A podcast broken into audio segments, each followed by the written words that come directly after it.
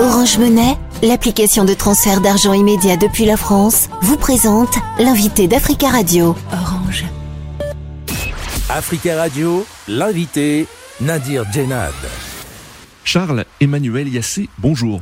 Bonjour, monsieur Dienat. Merci beaucoup d'être présent euh, ce matin dans nos studios d'Africa Radio. Vous êtes le président de l'APROMAC. L'APROMAC, c'est l'association des professionnels du caoutchouc naturel de Côte d'Ivoire. Vous êtes aussi conseiller économique et social et environnemental et culturel de la Côte d'Ivoire. Alors vous êtes actuellement à Paris, se tient euh, le Salon international de l'agriculture. La Côte d'Ivoire, comme de nombreux pays, dispose d'un stand euh, pour présenter la variété de son agriculture et vous représentez euh, la filière du, caoutchouc. Vous le savez, cette année, Charles-Emmanuel Yassé, le contexte est tendu en France entre les agriculteurs et, le gouvernement. Quel regard portez-vous sur cette crise? Il est important que je vous dise que je suis moi-même agriculteur avant tout. Avant d'être industriel, je suis agriculteur. Je suis éleveur, pour ça, éleveur euh, bovin et, planteur, planteur d'EVA. Euh, J'ai beaucoup d'amis ici euh, en France dans l'agriculture et c'est vrai que ce sont des métiers très difficiles. Hmm. Vous savez que lorsqu'on est éleveur, on n'a pas de jour férié, on n'a pas de week-end. Il faut le samedi soir, à, il faut nourrir les bêtes. Le dimanche matin, pareil, midi, soir. Qu'on soit malade ou non, comme vous savez, on peut pas employer beaucoup de monde parce que ça coûte cher. Hmm. Donc, avec la famille, on est à la tâche. C'est des métiers très difficiles. Et aujourd'hui, avec tout ce qui est normes environnementales, etc., c'est encore plus difficile. Lorsqu'un agriculteur doit, doit développer, poser des actes, etc. Il y a beaucoup de paperasse à remplir. Hmm. Ils ont des contraintes. On ne peut plus faire de tranchées dans nos plantations, dans nos élevages, sans des autorisations, sans remplir euh, des documents. Et vous savez que nous, en tant que producteurs, hmm. éleveurs, à l'origine, euh, on n'est pas forcément des grands intellectuels. Hmm. On est plutôt des hommes de terrain. C'est pas évident pour nous de remplir ces paperasses. On est obligé de louer les services de cabinets extérieurs excusez-moi, je vais résumer, ça devient très difficile. Alors ce que vous dites, c'est que euh, le problème rencontré par les agriculteurs euh, euh, français est un problème mondial, c'est-à-dire que tous les agriculteurs aujourd'hui dans le monde, et, en particulier peut-être en Afrique aussi, dans votre pays, rencontrent ces difficultés Pas, Nous rencontrons des difficultés, mais pas les mêmes. Oui. Parce que la réglementation est beaucoup moins stricte qu'ici. Chez nous, on a encore beaucoup de liberté, mais ici, c'est très strict. Par contre, les, nous sommes tous confrontés à un problème de marge, de concurrence mondiale. Euh, en Côte d'Ivoire, par exemple, nous n'avons pas forcément de protection dans le cadre du développement de, de dans le cadre de la production porcine, la production mmh. bovine, etc. On est, on, on a de la viande qui vient du Brésil, d'Argentine, d'Europe, de partout. On est en compétition, alors qu'on n'a pas les mêmes instituts de recherche, on n'a pas les mêmes rendements. C'est très difficile. Mmh. Nous sommes tous confrontés à des problèmes de marge. Quand j'entends mes confrères ici dire qu'ils ne gagnent plus d'argent, je comprends. Oui. Euh, euh, vous pensez que les agriculteurs aujourd'hui, pas seulement en France, sont de plus en plus inquiets pour leur avenir? Est-ce que le métier d'agriculteur aujourd'hui euh, est menacé? Pour moi, le métier d'agriculteur est menacé. Si nous n'avons pas une oreille attentive de nos dirigeants, ce métier sera menacé. Hum. Oui. Le secteur agricole représentait en 2018, hein, ce sont des chiffres qui datent un peu, euh, 28% euh, du PIB de la Côte d'Ivoire et 40% des exportations euh, du pays. Toujours selon ces chiffres de 2018, le secteur agricole employait euh, 46% euh, des actifs et fait vivre les deux tiers de la population. Alors qu'en est-il aujourd'hui? Est-ce que l'agriculture ivoirienne se porte bien? L'agriculture ivoirienne se porte très bien. Il faut savoir que l'économie en Côte d'Ivoire repose essentiellement sur l'agriculture. D'abord la culture du cacao, du café. Aujourd'hui, l'EVA est la deuxième spéculation nationale. Il y a la noix, il y a l'anacarde. Donc la Côte d'Ivoire est premier mondial en cacao, euh, troisième mondial en EVA, euh, premier mondial en noix de cajou ainsi de suite. Je peux vous en citer. Euh, hmm. La liste est très longue. La Côte d'Ivoire est très performante en agriculture. Au salon de l'agriculture, il y a eu la journée de l'EVA ce lundi 26 euh, euh, février. Euh, la Côte d'Ivoire est le premier producteur africain de caoutchouc naturel, ouais, troisième producteur mondial. Comment expliquer le, le, succès ivoirien dans la production de caoutchouc? Il y a un succès ivoirien. Euh, la Promac, qui est la, qui est l'association qui dirige cette filière, est extrêmement bien organisée.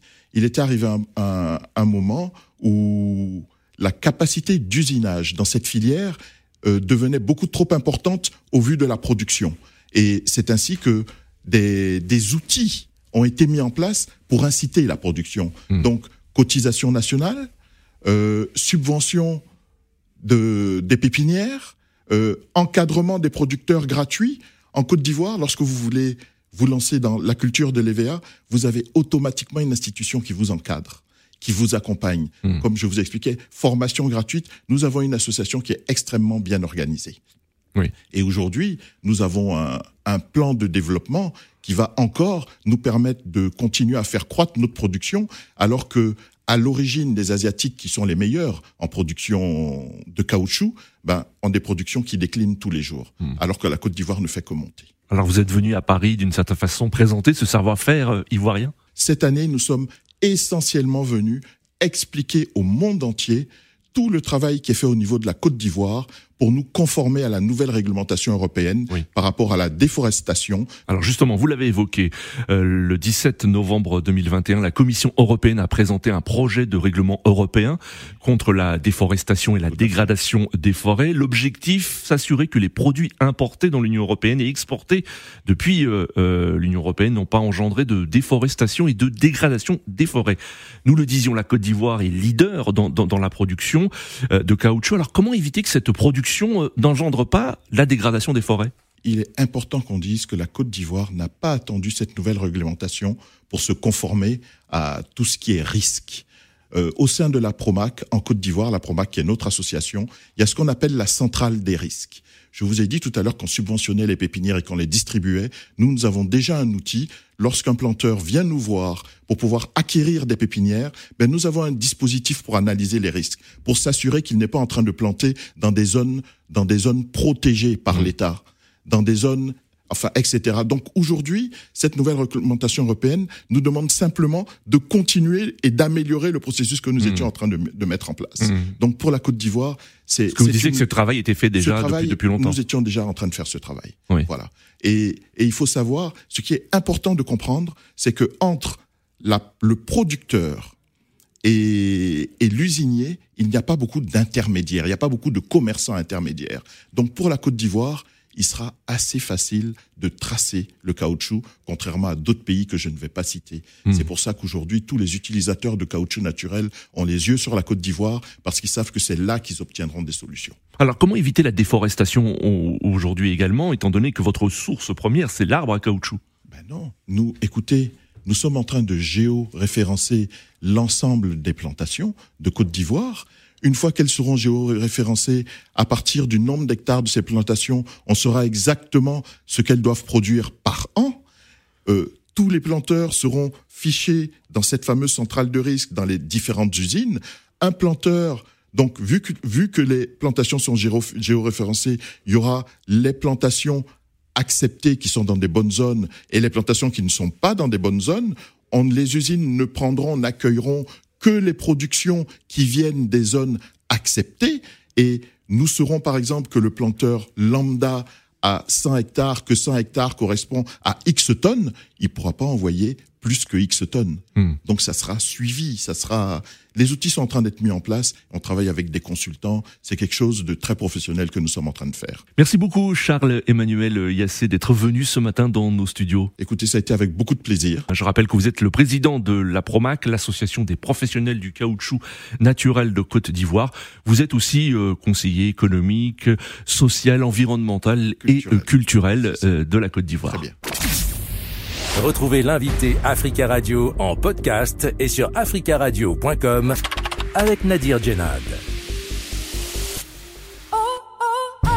Orange Monnaie, l'application de transfert d'argent immédiat depuis la France, vous a présenté l'invité d'Africa Radio. Orange.